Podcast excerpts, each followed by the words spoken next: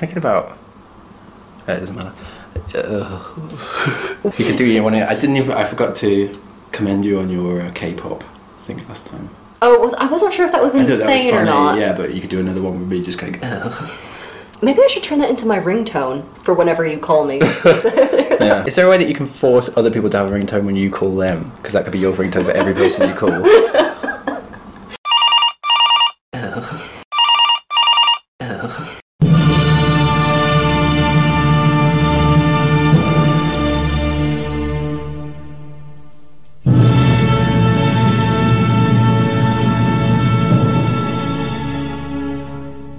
Welcome to Save Me From My Shelf, a literature podcast where we take classic tomes off their pedestal to make you less anxious about reading them.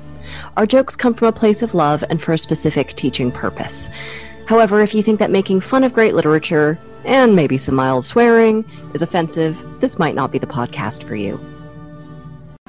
Hi everyone, welcome to Save Me From My Shelf. I am Abby Boucher, and sitting across from me is Dr. Jenkins Smith, newly minted, fresh out of graduation. That's true. That is true. Do we have any corrections from last time? I have a few points, but do we have any corrections? I was thinking we're pretty much bang on the money. Didn't you do a whole measuringworth.com thing? Yes, I did to see what fifty pounds was worth. It's really good measuring worth.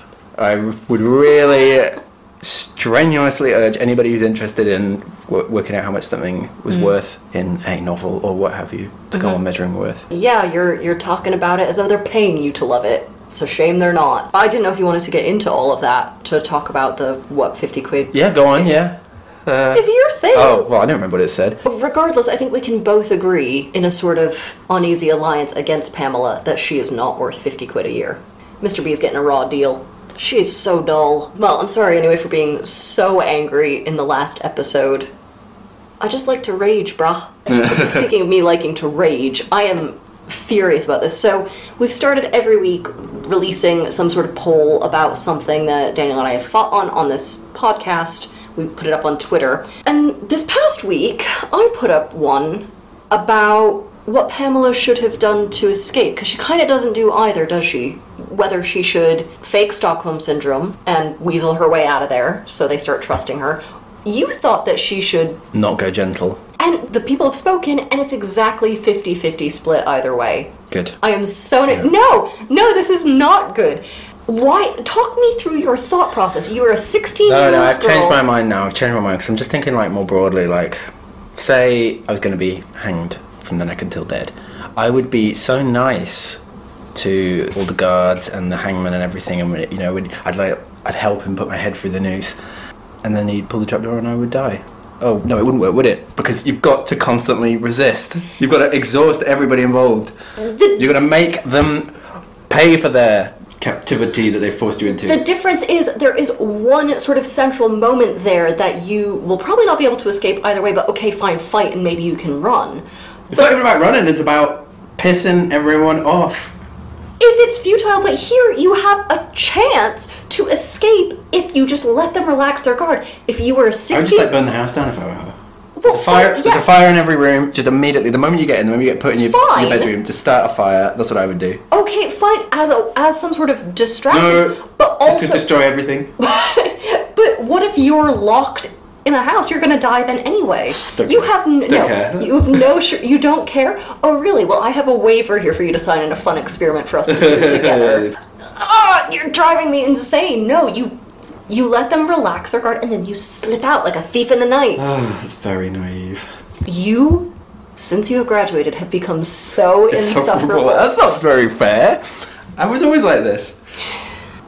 So we got our first letter through the website, which is very exciting. Um, and we got something from somebody named Sydney, who says, "Hello, hello. I was wondering, do you two take suggestions for works to cover?" No, Sydney, we do indeed. I don't.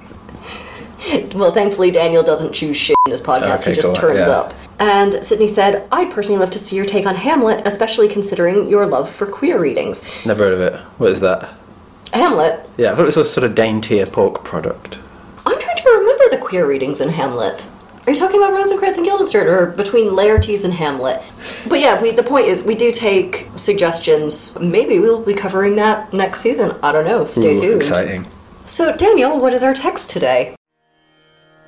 There are three things I associate with the place in which it was set Dosas, which is a sort of uh, pancake, houseboats, and communists. And the book has neither of the first two. I was very disappointed. I kind of came in hoping it'd have loads of dosas, but none. Loads of communists, though, so that's good at the very least. Yeah, it's hot, isn't it? It's very hot. We're in the deep south of India. We're in Kerala. We're doing The God of Small Things by Arundhati Roy. Have you read it before? No, this was my first time. You suggested this one. Yes, that was because I wanted to read it. Cheerful little tale that you've picked. It's funny. The trigger warnings are pretty bad. Manifold. Okay, so the trigger warnings are general violence, um, police brutality, there's some child molestation here, there's incest, there's casteism, and Daniel has very helpfully put under the trigger warnings, because he's a smartass, non-linear narrative. But some people do struggle with that, don't they? Struggling is not the same as a trigger warning, but point Uh, taken. yes, because being af- after a little while, I was like, no, I can't. I can't do another flashback. another flashback. Don't send me back again. Arundhati Roy. She's from India. She has quite a similar background to the uh, twins, who are the main characters of the novel. So she's from a Kerala Christian background and a Bengali Hindu one as well. She got the Booker Prize for this, her debut novel, but then uh, spent the next 20 years being an activist, gave up novel writing until recently she wrote The Ministry of Utmost Happiness. Yeah, the plot is very convoluted, or the I should maybe not the plot, but the sort of narrative is very convoluted, isn't it? As we've kind of already intimated. I think what we're gonna have to do here, just to help keep it clear, or maybe even just highlight for you guys the, the flash forwards and flash backs, is maybe put in what a little ding or something every time we do Maybe, that, just to, yeah. to go, oh, now we're in a different time period than we were. It's good to keep account of them. I mean, we've actually got rid of some as well, haven't we? For the sake Oh, God, of uh, for the sake of streamlining the summation. We open in the present day, by which I mean the 1990s, in Kerala, India, and 30 something Rahel is coming home after a long, sad stint in America. Is there any other kind? she hasn't seen her twin brother Estha in about 25 years, and so they, they kind of fall into this cliche of we're twins, but we have this weird psychic bond. I kind of would have preferred the one twin is evil cliche, but Those are the two options, aren't The- they? yeah, those the only- yeah, literature. Psychic, emotionally psychic, or good Yeah. and evil. Yeah. But this family that she belongs to has got some baggage. So, first of all, back when they were children in the late 60s, their cousin Sophie died under some, some mysterious circumstances. And there's some sort of unspecified general family trauma that's maybe linked to Sophie's death, or maybe it's something else, we don't really know. And the twins were separated for 25 years, we don't know why. And over that time, the rest of the family has sort of moved on or died. The family is also a middle class, high caste Syrian Christian family, and they run a pickle factory, which is a, a detail that I really love in this story. Mm, I wish we kind of got more of that industry. Like, what do you think that's like? Do you think there's like a pickle convention every year that they go to? Maybe. Uncle Chacko going to Pickle Con. so let's do the cast of characters, right? So beyond the twins, Rahel and El- Estha, and beyond their cousin Sophie, we have the twins' mother, Ammu, who is beautiful, but she's kind of distracted and a little bit prickly, so exactly the type of mother I'm going to be one day. They have their dad, who isn't really in the picture. He divorced their mom when they were babies, and he lives far away now. There's their grandmother, Mammachi. And then there is my favorite character, their great aunt, who is known as Aunt Baby. So you got this is why you've got to be really careful nicknaming people in your family because this is how you end up with a 70-year-old named Aunt Baby. Do you have a weird nickname? Does your family call you something strange? Uh, fish face was quite a common. really? Yeah. Why? It's funny, I thought. My family calls me Babs. Right. I don't know why. That's short for Barbara. Yeah. Aunt Baby is a terrible person, but she does have a sad past with a hot priest, and we are going to get to more of that later on. That is a damn guarantee. Then, of course, there's the glamorous half English cousin Sophie, who, as I said, dies in childhood, and her English mother Margaret. And then Uncle Chacko, who is Sophie's father, and he gives off the world's most sad divorced uncle who lives with us and doesn't really see his kids vibes. If he lived in America today, This guy would own a karate studio. He would be DJing high school dances in his spare time. He would be vaping too much. This is spiritually where vaping was invented. They're both like that, aren't they? Ammu and Chacko are both sort of Something slightly, sad. well, like slightly abortive about them both, and they both have to come home Yes. and live with their mum. So yes, we're given this hint that there was some sort of huge family rift back in the day, and we we get a bit of a flashback to their cousin Sophie's funeral, where the twins and their mother Ammu were sort of forced to stand separately instead of standing with the rest of the family. So after the funeral, Ammu takes the twins with her to the police station. Interesting post-funeral choice. And she sort of mysteriously says, There's been some sort of mistake, something's happened. But instead of the police doing anything, Ammu is instead insulted by the police inspector who calls her a veshya, which is, I believe, a derogatory word for a sex worker. And then after this, Estha, the boy twin, is sent away to live with his estranged father. This family's got twists and turns and repression and creepy twins and mysterious deaths. It has all the makings for a gothic masterpiece. I hope I'm not disappointed. I think this is going to be literary and very poignant.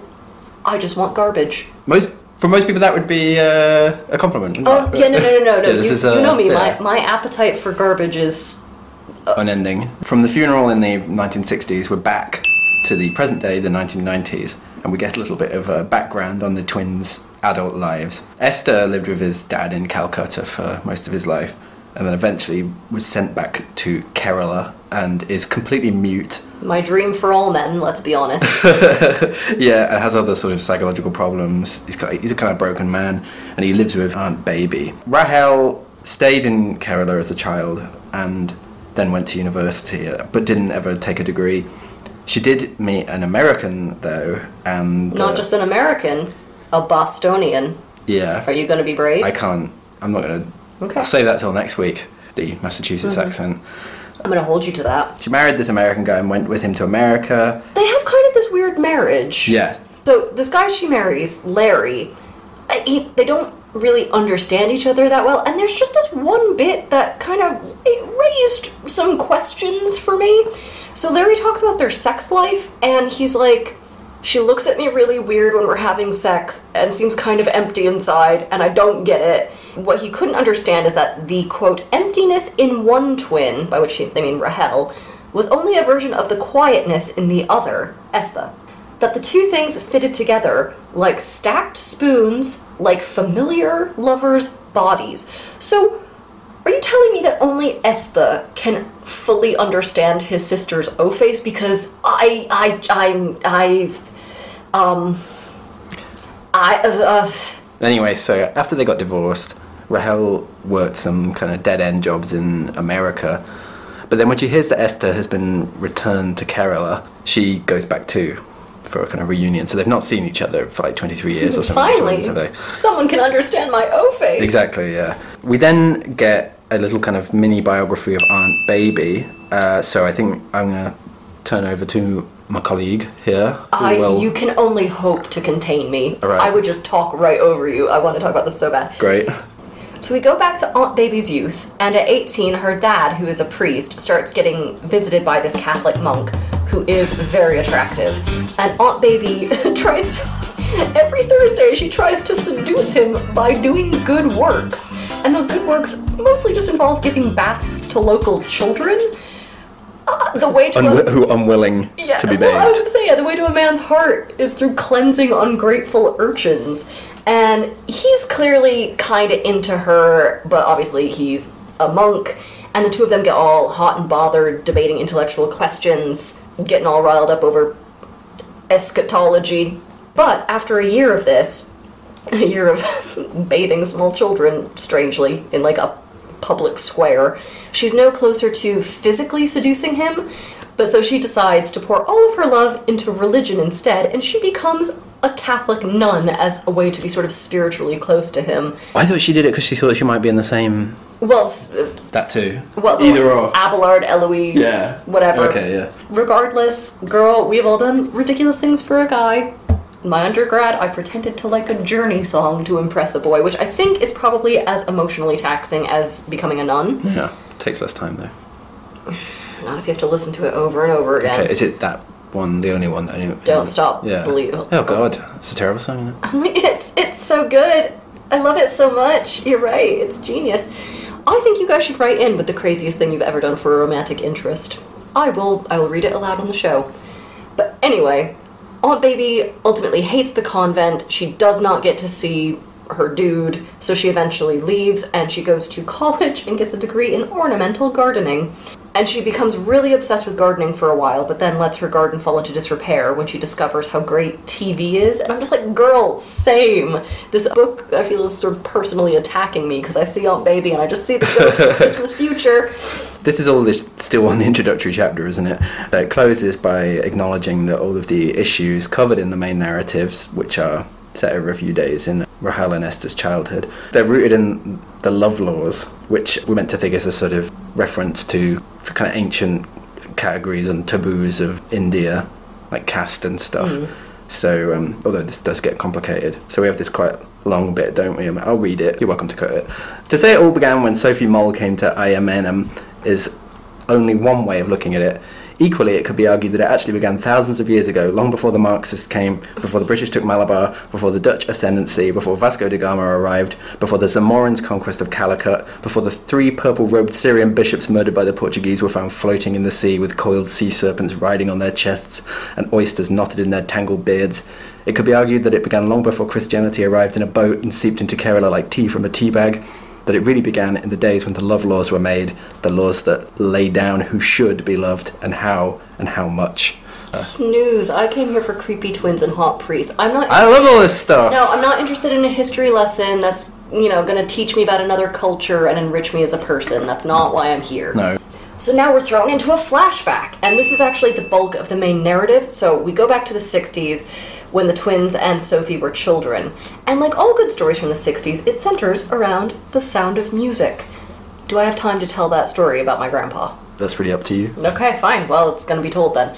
So basically, in the 60s, when The Sound of Music came out, my grandpa took God knows how many children he had then. We're French Catholic. Many. All of them? I don't know. So he uh, had never, somehow, inexplicably, never seen a musical before and had no. Despite having lived in America in the middle of the 20th I, century. I know, but he had no concept of what a musical is. So he hmm. took his kids and apparently was so furious the entire three hours because people do not just burst into song and dance.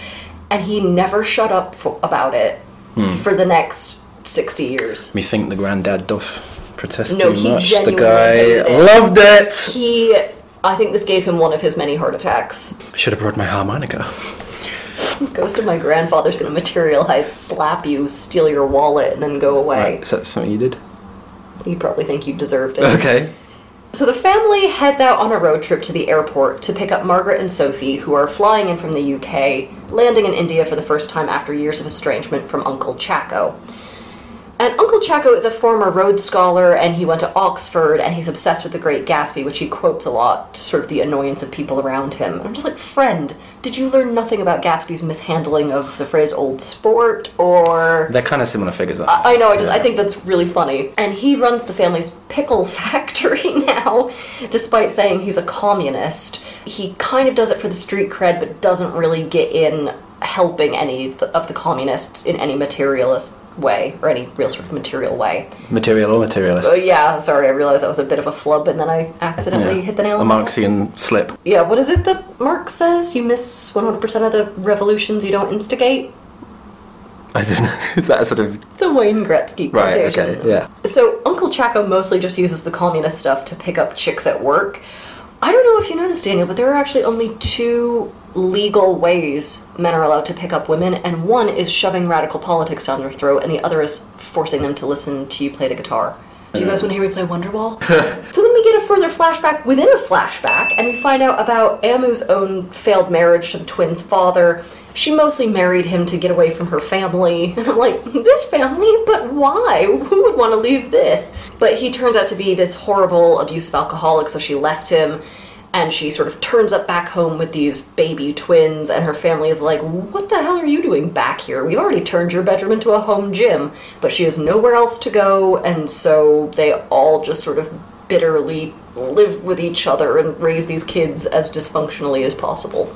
Communism is a big deal in Kerala. The family are on their road trip to pick up Margaret and Sophie from the airport, and they kind of get waylaid by a big communist rally that is in the outskirts of Cochin. A few of the Reds pass the car by and start teasing Aunt Baby, who's in the front seat, and make her wave the red flag. This whole family is a red flag, but anyway. well, one kind, but yeah, because she's quite sort of they're these like upper middle class types, aren't they? And she's quite kind of imperious and snobbish, isn't she? So it really humiliates her. At the same time, amongst the uh, protesters, Rahel and Estha think they see Velutha, who is a carpenter and engineer that works for the family firm, and they're like, "Oh, there he is!" And everyone's like, "What? One of our boys among the communists? Don't like that." So Velutha's an all-around nice guy, but he's also uh, an untouchable, a Dalit. And Aunt Baby, who's already pretty snobbish about caste stuff, is like, all right, I'll keep a mental note of this. But yeah, I mean, this this scene it's a big old scene. We got some family drama, local drama brewing. We got some national drama brewing. Yeah. You know, I've, I've got my popcorn. I'll sit back and. I can see that this has been quite good in a film or something. All Oh stuff yeah, yeah. At the This, time, yeah. this is this is the most cinematic, I think, element of this. But you know, let's let's sit back and see how this plays out, especially with Aunt Baby involved in this. This is sort of where um. The rally's like the vanishing point where uh, discrimination merges with dinner theater. Like, how is she gonna react Hmm. Yeah. to this? So the family finally makes it to Cochin to pick up Margaret and Sophie at the airport the next day, but you know, it's a long way, they have to spend the night. And that night they decide to go see The Sound of Music. And they've already seen it loads of times, and Estha, who's bringing a lot of theater kid energy to this scene, he knows all the songs. He cannot control himself from singing along in the movie theater. I feel like this was Oh. you as a child. oh, really? You strike me as the sort of person who talks in a movie. I don't know why. But so everyone gets so annoyed at him for singing along with the music that his mother basically says, if you want to sing, you have to go sit outside in the lobby. Um, I'm trying to avoid talking about this next bit. Uh, what's your favorite part of The Sound of Music? Uh, the bit where the Baroness says I should have brought my harmonica. Do you want to know my Yes, go favorite? on, yeah. It's a two second moment. It's where the Reverend Mother is talking to Maria about how much Maria is in love with Captain Von Trapp. And she says, What is it you can't face? Except she's got an English accent. So it sounds like she says, What is it you can't face? I've ruined that Good. film. Good. Yeah. Another one down the pan. Thank you. I'm sorry, what else have I ruined for you? Robin Hood, Prince of Thieves. Oh, what, you loved it before? Yeah. We've been fighting about Robin Hood, Prince of Thieves for four years now? Yeah. I'm not giving you any more time. Okay. You know in your heart, look look within yourself, you know I'm right. Right. Yeah. It's charming. It's an adventure romp. Get over it. Shite. Keep going. I'm sorry. I don't want to talk about this next bit. It's awful. So I'm going rogue, and instead I'm going to turn this into a Sound of Music podcast. Welcome to Lonely Goat Herd Hour with Abby and Daniel. Today our topic is Captain Von Trapp's baffling sexual energy when he does that little folk dance. We have to be Yeah. careful though, because we have our other podcast, Plumb the Depths. yeah, yeah, about. the great, the works of the great yeah, Christopher Plummer. we're both a Plummer completist. Plum bags is the term. That's the term for a fan of Christopher Plummer. And so yeah, we, we really dig through his back catalog. So we have to be careful not to. Okay, no, I mean I need The to- Royal Hunt for the Sun, where he plays the Emperor of the Incas. That's a weird. Uh, yes. That's Does a he actually? Weird role for Christopher Plummer. But as a plum bag, I can't say no. Sounds filthy. Stop calling yourself a plum bag. I was trying to do something with the William Carlos Williams poem, but there's nothing No, there. yeah, it's nothing. yeah. It was too. That was too much. Too Yeah, convoluted. yeah. Okay, right. So I have to tell this next bit. Tolstoy played as well, didn't he? So now He I did? don't want to get onto it. Yeah, I know. Can I have seven beers just lined up for this next bit? I hate this. Okay. So I'm going to remind you all of the trigger warnings here. So if anything in the trigger warnings uh, might be upsetting to you, maybe don't listen to this bit. So, okay. Estha is all alone in the concessions area, just singing his heart song, and he strikes up this slightly antagonistic conversation with the concessions dude called the Orange Drink Lemon Drink Man, who eventually gives Estha a free soda. And then we get the following sentence. Quote, Now if you'll kindly hold this for me, the orange drink lemon drink man said, handing Estha his penis through his soft white muslin dotty, I'll get your drink. And I jumped when I read that because I did not know this was coming, and it's written in such a way that it's it's really startling in the way that like if somebody just whipped their dick out, you would be hmm. shocked. Like it, it really felt like it's kind of an assault on the reader as well because it's it's just so surprising. It does say that right at the beginning of the novel that something happened to him in the cinema. So Yeah, but I, kinda, I do. I did think that something like this was coming, but yeah, it's still shocking, obviously. So it's very distressing. I'm not going to get into the sort of worst of it. And he, he sort of stumbles back into the cinema, no longer with a song in his heart, and tells his mother he's going to be sick.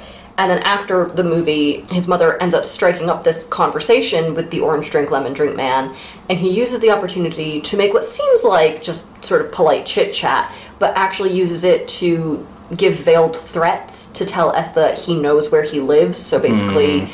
you know, like, oh, your son said you're from here, and he kind of looks knowingly at him, like, if you say anything, hmm. I'm gonna find you. And it's really upsetting. Hmm. Rahel knows via their sort of twin bond that something is wrong, but I don't think she ever finds out, does she? It never really It never- comes up again. I don't think anybody knows, yeah. yeah. So, um, comedically, this is a bit of a strain.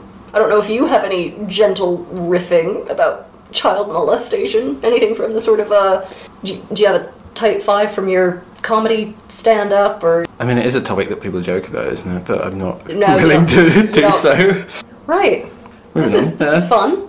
Thanks for choosing this book. So the next day, they all go to the airport to pick up Margaret and Sophie. And the reunion's a bit awkward, isn't it? It's described as a play. Like they're all mm. kind of putting on airs, aren't they? And Rahel and Estha don't really play along. So there's a lot of stuff here about like how the, f- the family need to be ambassadors to India. They have to speak English and they have to act in a certain kind of genteel way. and- Yeah, I, all, the phrase that just kept passing through my mind is is Uncle Chacko normcoring. There's definitely tension between the family, and it doesn't help that Sophie Mol, who sort of reads as more white, she she has red hair, and they all find that very glamorous, and she's half English and things. She does she does bring this very intense energy to it, so she sort of swans up to Rahel and Estha and is like, "Shut up, fives, a ten is talking," and Also, in this uh, chapter, we get a bit about back in the village, Comrade Pillai, don't we? Who's one of the kind of local communist activists with his son called Lenin. He'll he'll come up again later, won't he? We just get a little nod to him at this section. Anyway, Now we get another flashback within the flashback, so we go back a little bit and talk about Estha and Rahel's shitty grandpa, who first of all is an embittered entomologist, like there's another Yeah. kind. he just wants so badly to name a moth, I'm like, mm, dream big, grandpa. And secondly, he's a wife beater, so that's sort of two strikes against him in my book. I don't know about you. But Chacko finally stops him from beating Mammachi. So she did the only healthy thing and immediately became kinda romantically attached to her son. So, she, quote, packed her wifely luggage and committed it to Chacko's care. From then onward, he became the repository of all of her womanly feelings. Her man, her only love. I am all for the institution of sexual anarchy, but this is just the giddy limit. Get therapy! yeah, So, you Ju- that's I just- hypocrite, isn't it? don't. You are. Uh, just. Oh, this is so creepy! I'm all, that's. This is. I don't want to sound like Voltaire or something, Do but it. if you're all for sexual anarchy, this is exactly the point at which you should be I'm s- commending these actions. Okay. Please don't boink your son or want to or feel romantic feelings. Unless you really want to. Is that not? Is that what you're saying? Yeah. Yeah, okay. Yeah, actually, okay. Yeah. Right. For Gla- him. Glad glad to agree. Yeah. So now we flash back forward to the family reunion at the airport. They all drive home, and when they get back to the, the family house, Estha and Rahel aren't really feeling all these creepy family dynamics. A Norman Rockwell painting, this ain't. So they sneak off to go play with Velutha, who uh, is the untouchable, who has kind of grown up alongside Ammu and, and Chacko. Like he's he's supposed to be really talented as a carpenter, and the family recognized his talents even though he's an untouchable, so they invested in him. The kids grew up with him as, as sort of this uncle figure, and the elderly family members really don't like the familiarity. They hate that the kids feel so comfortable around him. And Velutha is kind of a he's kind of a general like handyman around the place. And all of a sudden Ammu's like, hmm, I don't know what he fixes, but I think mine's broken. Yeah. And he starts clocking her as a sexual object, and I'm like, yes, girl, forbidden furtive sex is very hot. Back in the present day, 1992. Do You have to scream that. Oh my god. Yeah. Everybody needs to be alert. Rahel has some kind of fond memories of Velutha and also feels a bit guilty or traumatized about something potentially involving Velutha. Hmm, well, that'll be. Uh, well, don't worry, we'll find it out. Also, she sees that the family pickle concern has long gone bust. You So, have to phrase it as the family pickle concern. so we flash back. It's the 1960s again. Esther, traumatized by his abuse, Why? constantly prepares to retreat to an old house across the river in case his abuser uh, seeks him out, as was threatened. I know this is going to sound wild, but I don't have a lot of good zingers for this part of the novel. No. Well, there's a bit here where he makes the banana jam, which is quite a good bit, but. So, Estha's plan is aided when the twins discover an old boat by the river that Velutha fixes up for them. Meanwhile, we have a little bit of Velutha's home life. The twins go and visit his house, his like shack that he lives in, and his brother there, Kuttappen, uh, who's paraplegic, warns the twins to be careful on the river. So, there's a little foreshadowing, Oh, yeah, I was going to say, if only there were a Russian playwright who could lend his name to this obvious setup. Okay, so now we get to a chapter called The God of Small Things. And I just, I need to make it known, it needs to be minuted here. I hate this when in a film or a book, they have the title of the film or the book very prominently displayed. I love that. I'm like, that's. Oh, okay. I, it feels so classy to me. Y- uh, d- Yeah, you're, well, you're a classy guy, Daniel. um, no, it's. Uh, did you ever see that show? What is it? Little Fires Everywhere. I'm aware of it. Because I stopped watching it after the first five minutes, in which somebody comes out of a burned down house and said there were just little fires everywhere, and I went click and turned it like off. uh, David Copperfield. Like probably His on the name? first page they Oh call him God. David Copperfield. Oh God, they? that uh, is shite. Yeah, can't believe how tacky that is. right. So we get. I don't have a lot to say about this because we get a chapter from Ammu's perspective, and she has a sex dream, and her kids see her have a sex dream but think it's a nightmare. I have nothing more to say here, but I think you want to talk about Uncle Chacko eating weird breakfast. You're obsessed with food. Do you get enough to eat? Um, yeah, Are you sure? yeah, I think so. yeah. Okay. Just do you have a you have an There are some Jaffa cakes right here, yeah. Please rustle that right in the uh, microphone. That's why I did it. Yeah, yeah, yeah, yeah. and I'm frying some bacon. Mmm. Well, we also get that little chapter that kind of retells the Mahabharata, the uh, Indian epic, don't we? I quite like that bit, but Look at the face I'm making Yeah, right now. uh, well, clearly this stuff is wasted on some people. Pearls before swine, all that stuff. Wow, Daniel just called me a pig. wow. Um, so, a few Indian legends get thrown in for good measure. Then we go back to Chacko and his failed marriage to Margaret back in England. So, when he was at Oxford, he was this sort of like lovably eccentric type. But then, shortly after, which you know she found very charming because she was this kind of had a boring job as a waitress in a cafe. The moment he graduated, he kind of ballooned, didn't he? And uh, also kind of couldn't really do anything to help himself, and so they split up. And that's why he went back to Kerala, and she went off with somebody else and raised Sophie with him. But we get this great bit where they first meet, and Chacko has this weird breakfast, and I've I've cut out all distracting dialogue. I don't care about that sort of thing, as you know. So he orders. I'm going to go itemize it. I'm going to go through what he did. He orders fried eggs on toast with strawberry jam. He picked the strawberries out of the jam and put them on one side of his plate. The rest of the jam he spread in a thick layer on his buttered toast. Then he lifts the fried eggs onto the toast, broke the brilliant wobbling yolks, and spread them over the strawberry jam with the back of his teaspoon. this is disgusting. Next, the toast with jam and fried egg is cut into little neat squares, and the de-jammed strawberries are summoned one by one and sliced into delicate pieces. Daniel, please stop. I hate this. Next, I, he places a sliver of strawberry on each bright yellow and red square of toast, making the whole thing look like a lurid snack that an old woman might serve at a bridge party.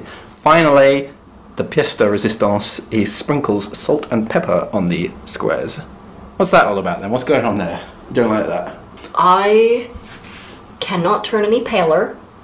This is the worst thing you've ever said to me. Right. I forgot about this bit. I think I blocked it out. This There's a lot of, but there's a lot of these little kind of minutiae in the book. Aren't, we aren't need a trigger warning for this. this, is, disgusting this, breakfast. is, this is traumatic. I hate that when people are like that, really fussy with their food, like in that sort of way. What, in like a Poirot, yeah. Yeah. So, but it was that I thought it was a well observed, funny bit. I have funny stuff about food. That's disgusting. Weird combinations like that. I'm not a fussy eater, but oh boy, that I was thinking spin off YouTube series. We eat the meals from some of the books we cover. You can eat this Yeah. one. I'm gonna be outside while Yeah. you do it, So. and then you're gonna edit it because I don't even want to hear you eating this. Boom, boom. Oh Jesus. Christ! Yeah, yeah, that's what people want is hearing us eat into a microphone. Well, it'd be on it'd be YouTube though, so it'd be seen. I don't. You're sick. You're a sick man. Yeah. Get help. It's your it's your bit now. Right. After that waking nightmare is over. So, the eggs are a thing in the past, of the past. Stop talking about it then. So, this next bit is a bit of an ordeal, isn't it? Narratively speaking, not in terms of content. So, yeah, because time is very ambiguous. So, we have a kind of scene where Sophie's body is discovered in the river, drowned, and then we kind of cut slightly further back in time with Estha, Rahel, and Sophie all running away from home after Ammu shouts at Estha and Rahel, calling them millstones. Come now. At most, they're just terrible and embarrassing burdens on her. You block her at every turn. and weird. The implication is that Sophie got killed during this sortie. And then uh, another time, slightly earlier still, um, Velutha's father goes to the family home to tell Mammachi that he suspects that Ammu and Velutha are having an affair. Velutha's father, who is an untouchable, he really like has internalized it all and hates this Oh, idea God, of like the castes mixing. Well, because I mean, he he even offers to kill his son Mm-hmm. to sort of avenge this. So like, he's like, "I'll kill my son. It's not enough for you guys just to like shun him." Sorry, it's like it's like a tragic Dr. Seuss poem. And Mammachi's like, "No, it's not necessary. No, yeah, but- do, but- do not kill your dirty son. But they are Do both- kill him with a gun." they are both um, disgusted, though, aren't they, uh, by the whole thing? Velutha gets sacked uh, on the day of the children's disappearance. Baby, uh, Aunt Baby, goes to the um, police, who obviously love all that caste stuff, or maybe obviously, I don't know, they do anyway, and tells them, reports Velutha for rape, saying that he ra- Raped Ammu. raped Ammu. And also says that she suspects that he kidnapped the children, and that's why they've gone missing. Oh, baby, could you just stop being yourself Right. for eight f***ing minutes? Yeah. This is classic you. The family lock Ammu away. We have a cut to Sophie on the day of her death, collecting presents from England. It's all sort of like little Big Bens and phone boxes and things, isn't it? To give to Estha and Rahel in order to win their friendship, because they kind of exclude her, don't they? Slightly. So that's quite a touching bit, isn't it? Well, that's, that's, that's the hardest bit in the book, isn't it? I thought. You're of- you're a hero. yeah, you're a thank you. Yeah, yeah. The breakfast is such a fitting metaphor for the confusing narrative, isn't it? Just all these kind of weird Stop things together. bringing it up, Eggs and jam and you know. Daniel. I'm gonna slap you and steal your wallet. People have eggy bread sweet though, don't they? So would you do that? Pancake. But there's a difference between an egg as an ingredient in a sweet thing no, I don't think so. Doesn't matter. versus. Napoleon used to have steak and ice cream. If it's good enough for him, it's good enough for Chacko. Okay, you know what? You're twisted enough to try this. Go home, you make that breakfast, and you report back next time and you tell me what you thought. Sure. On the proviso that it will probably be marmalade, not jam.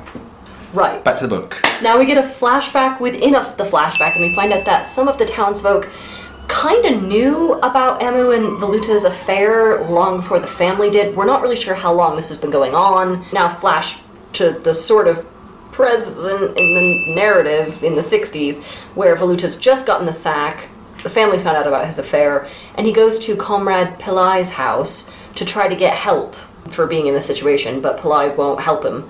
So Velutha goes off for a sad swim in the river, which is what I do when I'm feeling down. Just after seeing somebody eat some weird breakfast, you're just you're immediately I- diving into the my river. hand to God. In the River Rea. Come here. It's gonna it's gonna look like I'm trying to strangle you, but actually it's just a hug. I swear. Now we have a sort of kind of consistent coverage of the children's abscondment after Ammu out, made the outburst. So they intend to hide out in this abandoned house across the river. They'll only come back if Ammu begs them to come back. That's an awful lot of pride for nine-year-olds to have. I don't know. You've never had that, like when you like tie the little A uh, bindle. bindle I and go just- like, "I'm running away from home." Did you ever do that? I, I have that here to ask if you ever tried to run away because I used to make a little bindle. I'd make, I'd, I'd do that. I'd make the gesture. I wouldn't actually leave the house and accidentally kill my cousin. While they're crossing the river with Sophie, the boat hits a log and Sophie falls in and drowns. Then we return to the present day, the 1990s again.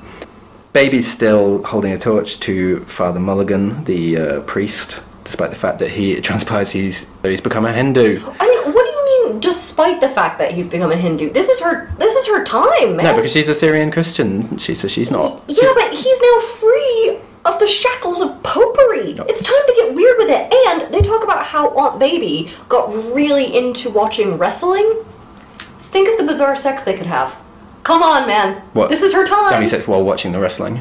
No, I just meant like leaping on each other Oh, wearing right. masks or something. I don't really know. Then we have another flashback.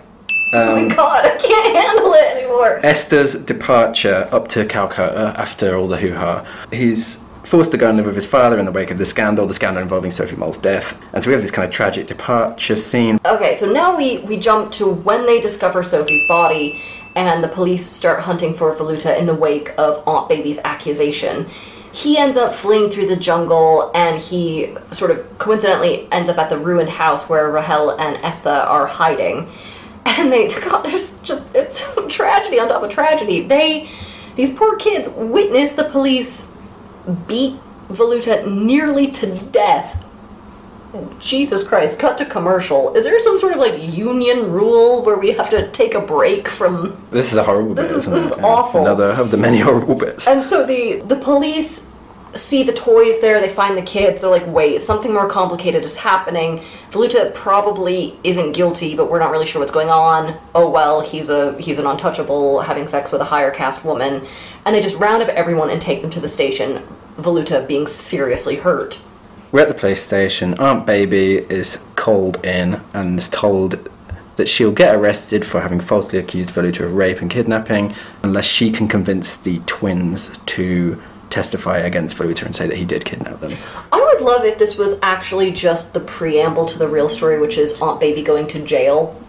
Like one of those Madea movies of like Madea goes to jail, but it's Aunt Baby. It just like she would rule that prison. So, Baby, Aunt Baby, that is, takes the children to one side. She's like, can, can I talk to you over here for just a minute? Yeah. Just, just a minute. And she's like pretty nasty, isn't she, as per? And she says, the kids are all like telling what happened and said, oh, we hit a log and the Sophie fell in and drowned. She's like, no, you know what you did. You know you killed Sophie deliberately. You know you're always jealous of her. And it's like, if this comes out, not only will you go to jail, but so too will your mother. Do you want that on your conscience? You've already killed some kid. You're also going to get your mother jailed. She, the kind of conclusion is that their only solution is to indict Velutha, who's about to die anyway, of all the charges. What's he gonna die of? Is it natural causes? Yeah, well, they throw him in a pit, don't they? Which is pretty horrible. this, Uh, this book is so depressing. and then everyone would like the idea is everyone will just put it behind them and they they go ahead and do that so then we find ourselves back at the incident that was at the beginning of the book don't we um, following sophie mol's funeral ammu visits the police station and tries to exonerate velutha but the police chief is like i don't really give a shit what you think because you've been copulating with an unclean one and, and aunt baby hears that ammu has tried to reveal the truth to the police baby is like we got to get this whole family they're like we've got to cut, cut ties with this family. Rahel can stay here, but we've got to get rid of Ammu. We've got to get rid of Estha. That's when Estha gets sent up to Calcutta. We don't really know what happens to Ammu, do we? I don't. No. Not good though. I think the implication is. So yeah, that's the big, that's the big central incident of the plot. I just, I, I love that this ends with Aunt Baby being like, I banish thee. Yeah. It's just this, this is like a soap opera that's given up on itself. It either needs to be 10 times more camp or two times less tragic. Mm. Right, so now we end, right? And, uh, and surely all the drama and weirdness is behind us. Yeah. Right, so we're back in the present day, which is the, in the 90s, and the twins are in their early 30s, reunited after all this time. Everything, unsurprisingly, is still melancholy and decayed. I'm not really sure if you guys were thinking this was going to take a sharp left turn into feel goodery, but it doesn't. I just think that Arundhati Roy is probably like, I know this is a rough journey I put you all through, but at the very least, this is going to make for a super weird podcast episode in 25 years, so it's not all a Yes, total definitely, waste. definitely was thinking that. Yeah. So, Estha and Rahel, who haven't seen each other since they were children, reunite and have sex. And I I know that this is all part of the uh, continuing bigger message about the family's tradition of breaking all these love laws, but I really did not think we were going to be going into Game of Thrones territory in the 11th hour. Twincest is then interspersed with flashbacks of Ammu and Velutha's sex life, and then the book ends leaving us neck deep in a Freudian quagmire. And the moral is that the human heart wants what it wants, no one understands it, it's garbage. The end. First of all, I'd like to say there were no himbos or queer readings in this. Um, Do you feel ripped off? Is Velutha not a bit of a himbo? Not really. Casting? Shall we cast this with an E at the Uh, end? Uh, uh, uh. okay, so I think that this is melodramatic enough to be some sort of like lifetime miniseries event. It's the sort of thing when I was 14 I would have recorded on a blank VHS and then watched on sick days. So, I'm sure there's a whole like Bollywood world out there that I'm not familiar with. I'm sure there are many other casting choices. I'm going to stick to sort of British or American actors of Indian descent. So, I want Indira Varma as Ammu because she's beautiful and terrifying. I want, this is my favorite bit. I want Mindy Kaling in really, really bad old age makeup as Aunt Baby. Oh yeah, I could see that. I could yeah, see that, that's yeah. quite funny. And then maybe Kal Penn as Uncle Chacko to lighten it up a little bit. No, no room for. I think we're gonna have to tear up your plum bag membership because no room for Christopher Plummer. He he browned up for um Hunt for the Well, isn't Royal Hunt for the Sun. He Obviously- can do it again. obviously young Christopher Plummer is going to have to be the hot priest. Oh, or that. So this is a very fragmented story. I mean, are these all the sort of small things?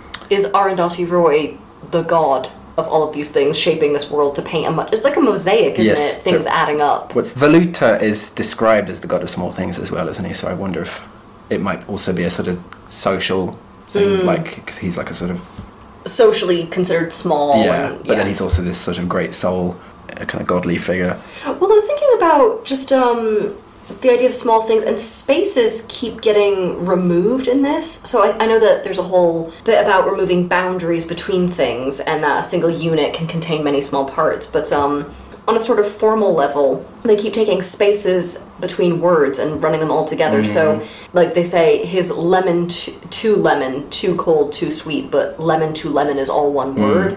Or fine, thank you, written as all one word. Yeah, Um, that's also because it's like sort of in a children's idiom, isn't it? Kind of, Mm. and so you get this sense that like these are stock phrases that they've not properly learned as Yes. separate. But yeah, you're right that there is this sense of playing with boundaries and spaces, and yeah, time as well because it, it bounces back and forth so much.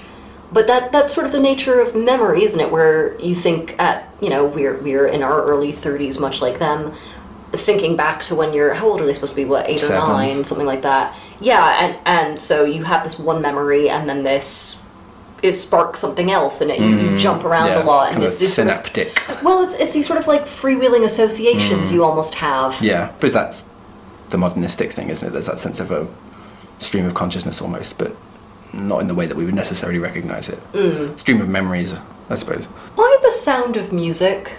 I mean, is, is it just the fact that this is about somebody who really cares for children who have been sort of abandoned and it happens you know in this this horrible time when this one child is being isolated and abused. Hmm. Is it is it just is it that? I suppose it's kind there are kind of parallels between the two works, aren't there? This kind of large, slightly dysfunctional, slightly to very dysfunctional families in a moment of political turmoil. But there it's about a family that heals and escapes then, as a cohesive you- unit you and contrast it, and yeah. this yeah completely fragments and everyone goes their same way yeah, it was, that's funny because you were saying that thing before about how you don't know any Bollywood actors, and it's funny that this film would, uh, this book wouldn't mention it would go out of its way to mention a Western musical. Yes. because they talk about that, don't they? About being Anglophiles, and obviously Chacko actually lived in England, and uh, Rahel goes to America, and as does aunt baby she goes to rochester uh, what when she wants to be a nun, or No, when she gets her degree in ornamental oh right, gardening. yeah, of course, yeah. They talk about the how yeah, yeah. they're Anglophile. Well, they talk about how Yeah. that they, they can't retrace their footprints back to their kind of historical roots because they've got too much, you know, too hung up on these kind of Western manners or something. There's a little bit of that. Well, and there? it's it's a boundary blurring between their own sort of culture and then this sort of boot of imperialism that they have deeply internalized Mm. because it somewhat benefits them and it's the sort of like almost abuse is so part of our experience and it's just, you know it's Yeah. so it, Yeah. it's yeah right so let's end on some advice um, because this book as as we've made i hope clear bounces back and forth a lot occasionally i was a little confused sometimes if books have a really confusing structure or bounce back and forth between time or location or perspective they might be doing that deliberately. It's okay to feel confused sometimes. Sometimes that's what an author wants you to feel. So I think the advice I have is don't actually fight it or even necessarily try to follow it. Sometimes it's okay just to let it kind of wash over mm, you and, yeah. and just experience it until things become clearer. So, the, what's the clue to the next episode? Do you have a clue? Picture Dalton Trumbo, but in a really big hat. That's my clue. Big broad brimmed hat. What? I keep getting told that my clues are too easy, so I thought I'd really uh, be a little. This is like a sort of cryptic crossword style uh, clue. How about we just all acknowledge that Daniel is terrible at giving clues? Well, my clue is that in the next text, somebody shares my first name and is a sexual monster, and I love her. And we should all worship at her feet. Well, there you go. So please write into our email if you guys have any suggestions, any questions. Uh, we asked you a few questions this episode. Uh, I will read them out next time. And please subscribe wherever you listen, especially iTunes or Spotify. It really, really helps us. And it takes probably like two seconds of your time just to click the subscribe button. Unless you want to hinder us, then don't. Yeah, but if you, well, if you want to make enemies out of us, subscribe and then start up a conflict and tell everyone you know to listen and hate us. And just really dogpile and get us really popular so more people listen and hate us. That's a great way to run us into the ground. no, you gotta smother the infant in its cradle. That's what people need to do. do we have a better do we have a better sign off? What than that? Oh, we're just gonna go with okay, we love you, bye. But no, you're right. That's uh, Ta-da, you shitters. what is happening? Thanks for listening to Save Me From My Shelf. Our music is The Overture to Don Giovanni by Mozart, and cover art is by Catherine Wu. Our thanks to Aston University's Centre for Critical Inquiry into Society and Culture for funding the startup of this podcast. Contact us at savemefrommyshelf at gmail.com or at smfms underscore podcast on Twitter. And do not I'm going to remind you do not forget to rate, review, and subscribe. Do not forget. Thank you.